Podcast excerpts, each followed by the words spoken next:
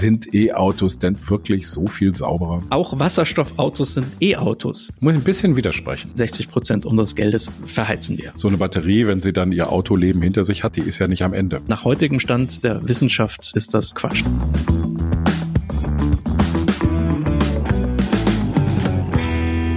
Hallo und herzlich willkommen zur siebten Folge von T-Online Ladezeit, dem Podcast rund ums E-Auto und alles, was man dazu wissen muss. Mein Name ist Don Dahlmann. Und mein Name ist Richard Gutjahr. Don und ich, wir sind Journalisten, wir beschäftigen uns seit Jahren mit neuer Technologie, mit der Digitalisierung, mit Netzwerken, mit Autos und natürlich mit der Mobilität der Zukunft.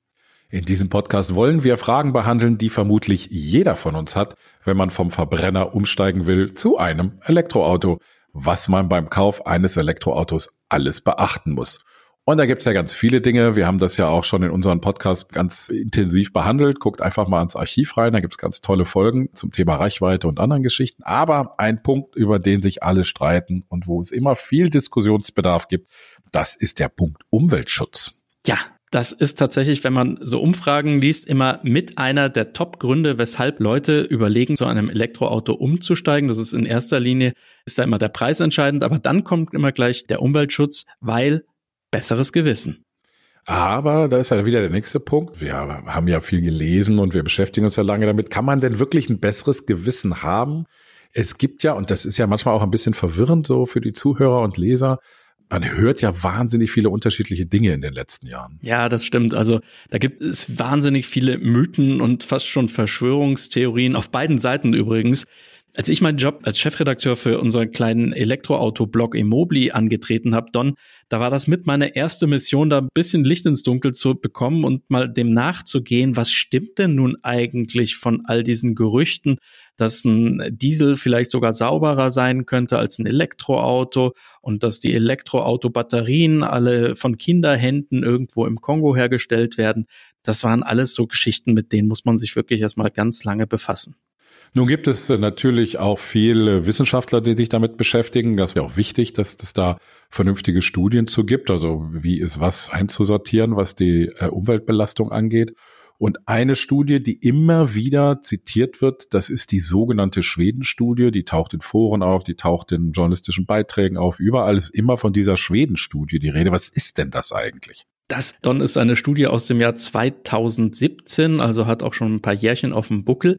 Da haben skandinavische Forscher den sogenannten Öko-Rucksack der Batterien unter die Lupe genommen und haben also dabei festgestellt oder wollen festgestellt haben, dass die Produktion der Batterien die Umwelt sehr, sehr schwer belastet. Das war so die Ausgangsthese und entsprechend wurde diese Studie dann äh, vor allem natürlich von den Verbrennerfahrern überall geteilt. Genau, gerne, wenn man große und schwere Autos mit Dieselmotoren fährt, von diesen Fahrern kommt dann häufig, ja, aber die Schweden-Studie und so weiter, die sagt doch, man muss einen Tesla quasi eine Million Kilometer fahren, bis er überhaupt dann mal äh, seinen CO2-Rucksack von der Batterie abgebaut hat und so weiter und so weiter. Ich habe mir die Schweden-Studie auch mal genau angeguckt, habe auch viel drüber geschrieben und ich weiß, dass da einiges im Argen liegt. Was war denn da im Argen? Naja, sie war schlicht und ergreifend falsch. Also die Verfasser haben dann nachhinein nochmal nachgerechnet und haben dann auch prompt zur Wiedergutmachung eine neue Studie vorgelegt, die quasi fast das Gegenteil behauptet, was in der ursprünglichen Version drin stand.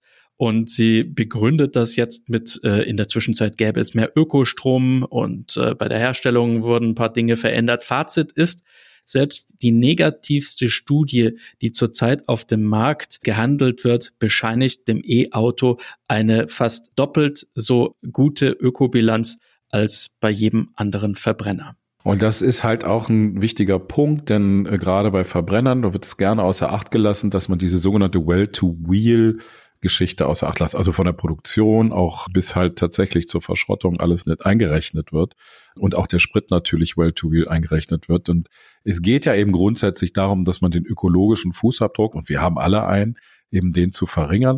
Und das geht natürlich auch für die Produzenten von E-Autos. Und jetzt steigen VW zum Beispiel, auch Daimler, andere haben es angekündigt, dass sie ihre Autos oder E-Autos CO2-neutral produzieren wollen und auch dementsprechend dann quasi ohne CO2-Rucksack ausliefern. Ja, aber bis dahin ist es wirklich noch ein weiter Weg. Immerhin toll, dass man sich das jetzt sozusagen auf die Fahnen geschrieben hat und dass das offenbar auch mehr als nur irgendwie ein Marketing-Gag ist, sondern dass sich diese Fahrzeughersteller wirklich daran messen lassen wollen, dass sie also jetzt den ökologischen Fußabdruck zumindest verringern. Sind wir da mal ganz vorsichtig. Das ist auf jeden Fall, also ist der richtige Schritt. Das gilt ja für alle Industrien. Das ist ja nicht nur in der Autoindustrie, sondern alle Industrien müssen gucken, wie sie ihren ökologischen Fußabdruck verringern, wie wir das natürlich auch machen. Also jeder Einzelne. Aber ein Rohstoff, um den es immer wieder geht und der immer wieder in der Diskussion ist, über den immer wieder gesprochen wird, das ist Kobalt. Und Kobalt ist wichtig für die Batterien.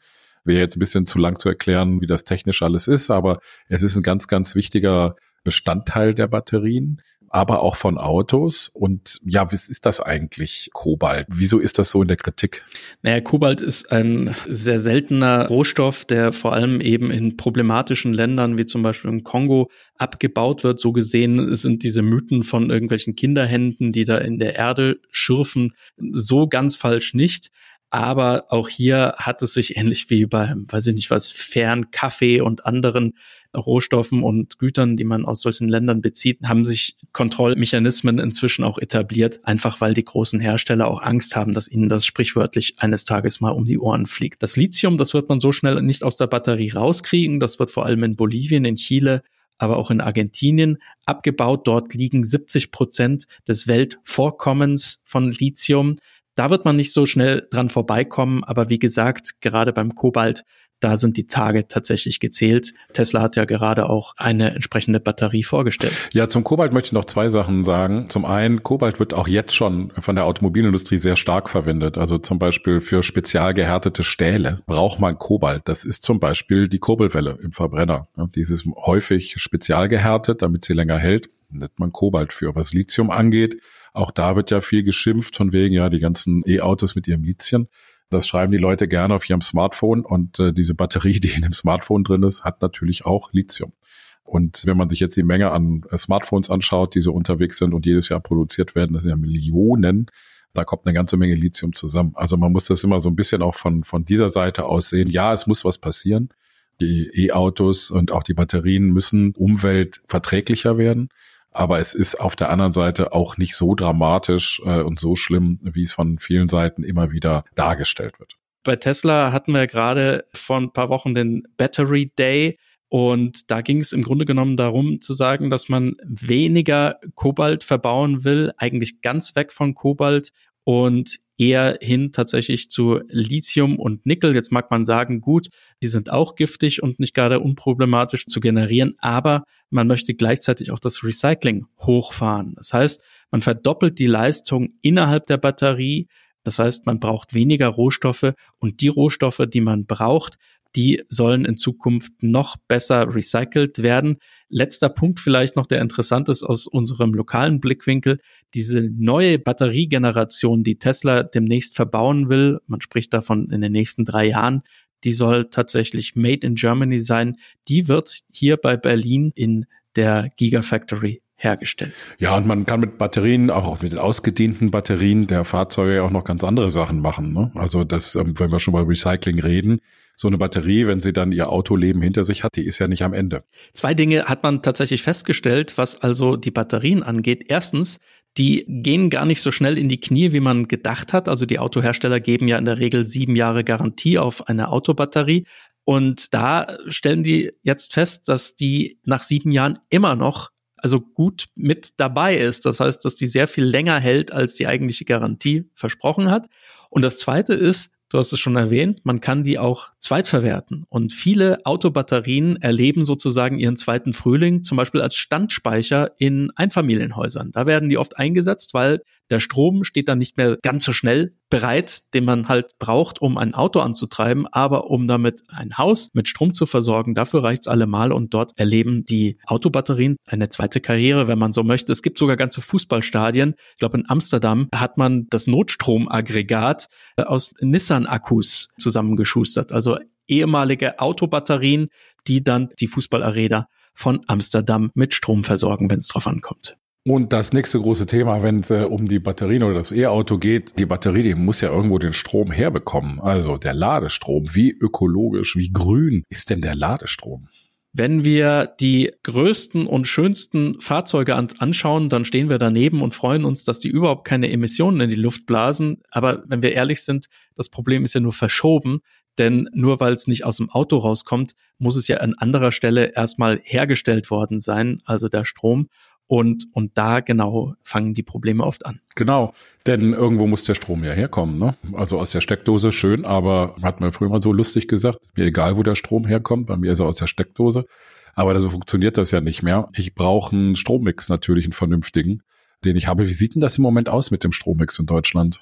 Habe ich nochmal nachgeschlagen. Tatsächlich sind die regenerativen Energien auf dem Vormarsch, kann man wirklich ganz klar so sagen, wenn man sich den Energiemix vor zehn Jahren in Deutschland angesehen hatte, also noch vor Fukushima, dann sah das ganz schön düster aus. Inzwischen haben wir 20 Prozent Wind, 10 Prozent Solar, 10 Prozent Bio beziehungsweise Wasser und 40 Prozent sind nach wie vor Steine oder Braunkohle und 15 Prozent nur noch Atom. Also da hat sich eine Menge getan. Natürlich ist da noch viel Luft nach oben im wahrsten Sinne des Wortes.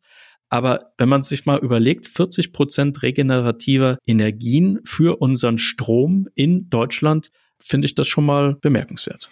Ist ein guter Anfang. Es soll bis 2030 soll es, glaube ich, 60 Prozent sein oder so. Und 2050 wenn wir dann fast alles aus regenerativen Energien haben. Muss man mal gucken, wo geht denn der Strom hin? Industrie ist zum Beispiel ein großer Abnehmer eben von Stein und Braunkohle. Andere Bereiche bekommen dann eben den regenerativ erzeugten Strom. Dann gibt's aber noch was Drittes natürlich, oder was ist Drittes? Es gibt noch eine andere Möglichkeit, Strom herzustellen. Das ist Wasserstoff bei Wasserstoff, da erlebe ich ganz viele Leute, die dann sagen, es ist viel besser als ein E-Auto.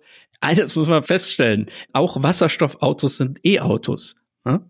Wasserstoff, also auf dem Papier klingt das super. Ne? Ich habe eine äh, Brennstoffzelle in meinem Auto und ich will Wasserstoff halt rein unter hohem Druck in diese Tanks und äh, was am Ende dann rauskommt, ist tatsächlich Wasser. Also klingt doch eigentlich super sauber. Ja, das ist es aber auch nur, wenn man die Produktion außer Acht lässt und hier steckt der Teufel tatsächlich im Detail. Wasserstoff ist ein Gas. Und für den Transport muss es in Flüssigkeit umgewandelt werden. Das wird mit dem LKW angeliefert, also wie quasi Benzin und in der Tankstelle erst wieder zurück in ein Gas zurückverwandelt. Das ist ein immens umständlicher Prozess, kann man so sagen. Und allein dieser Vorgang, der kostet bereits Unmengen Energie, denn man muss die Energie ja erst wieder sozusagen in das eine Stadium versetzen und dann wieder ins andere. Das lohnt sich bei schweren Maschinen, bei Lkw oder bei Bussen da ist Wasserstoff tatsächlich etwas, was wir wahrscheinlich sehr viel häufiger in Zukunft sehen werden. Für Pkw, für den kleinen Wagen, für den kleinen Golf, für die Zoe, für den i3 oder ID3 ist das mit Kanonen auf Spatzen schießen. Nach heutigem Stand der Wissenschaft ist das einfach Quatsch. Muss ein bisschen widersprechen.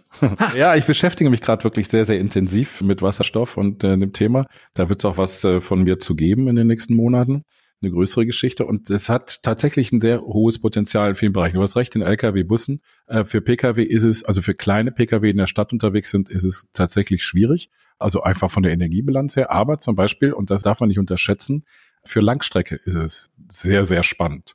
Also für Langstreckenfahrer. Und tatsächlich ist das Problem, was wir haben, also CO2-Ausstoß, ja gar nicht mal so groß oder gar nicht mal so wahnsinnig schwierig in der Stadt, weil die Leute da meistens nur kurze Strecken fahren. Aber auf der Langstrecke, da passiert natürlich wahnsinnig viel.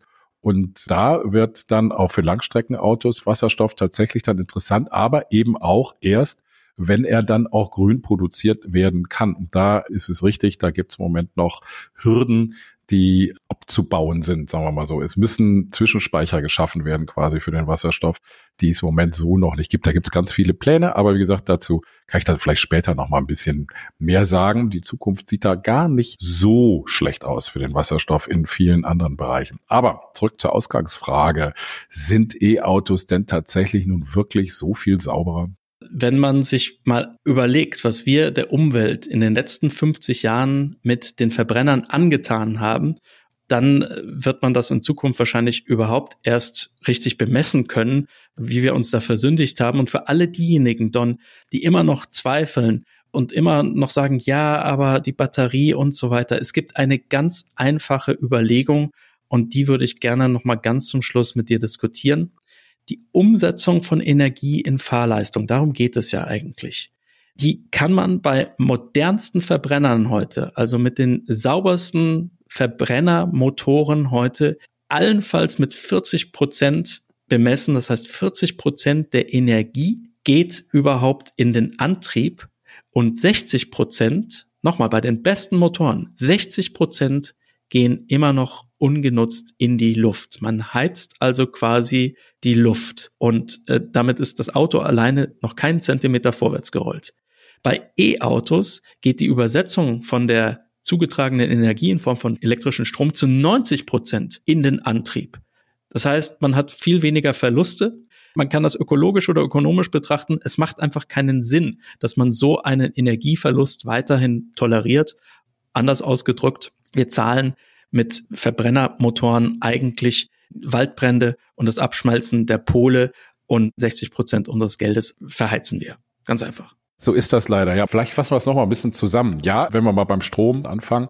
Wir sind dabei, gerade in Deutschland, die regenerative Energien noch weiter auszubauen. Wir befinden uns ja gerade erst am Anfang des Wandels zum Elektroauto. Das heißt, wir haben auch genügend Strom für die Autos.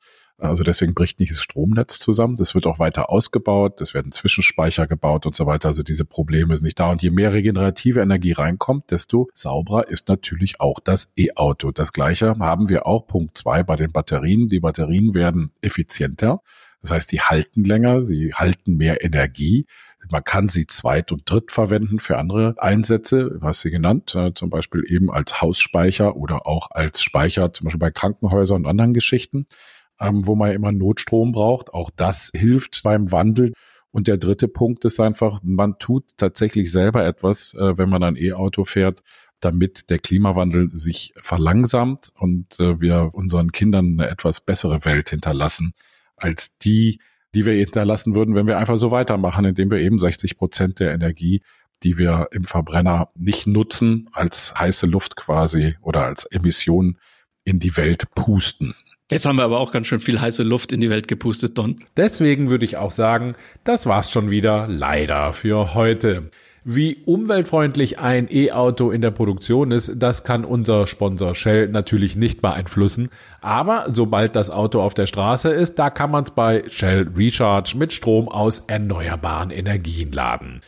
Wenn noch Fragen offen sind oder Wünsche oder sonstiges, dann kann man uns natürlich eine Mail schreiben. Das geht am besten unter ladezeit-podcast.tonline.de. Da erreicht man uns auf jeden Fall. Oder auch bei Twitter.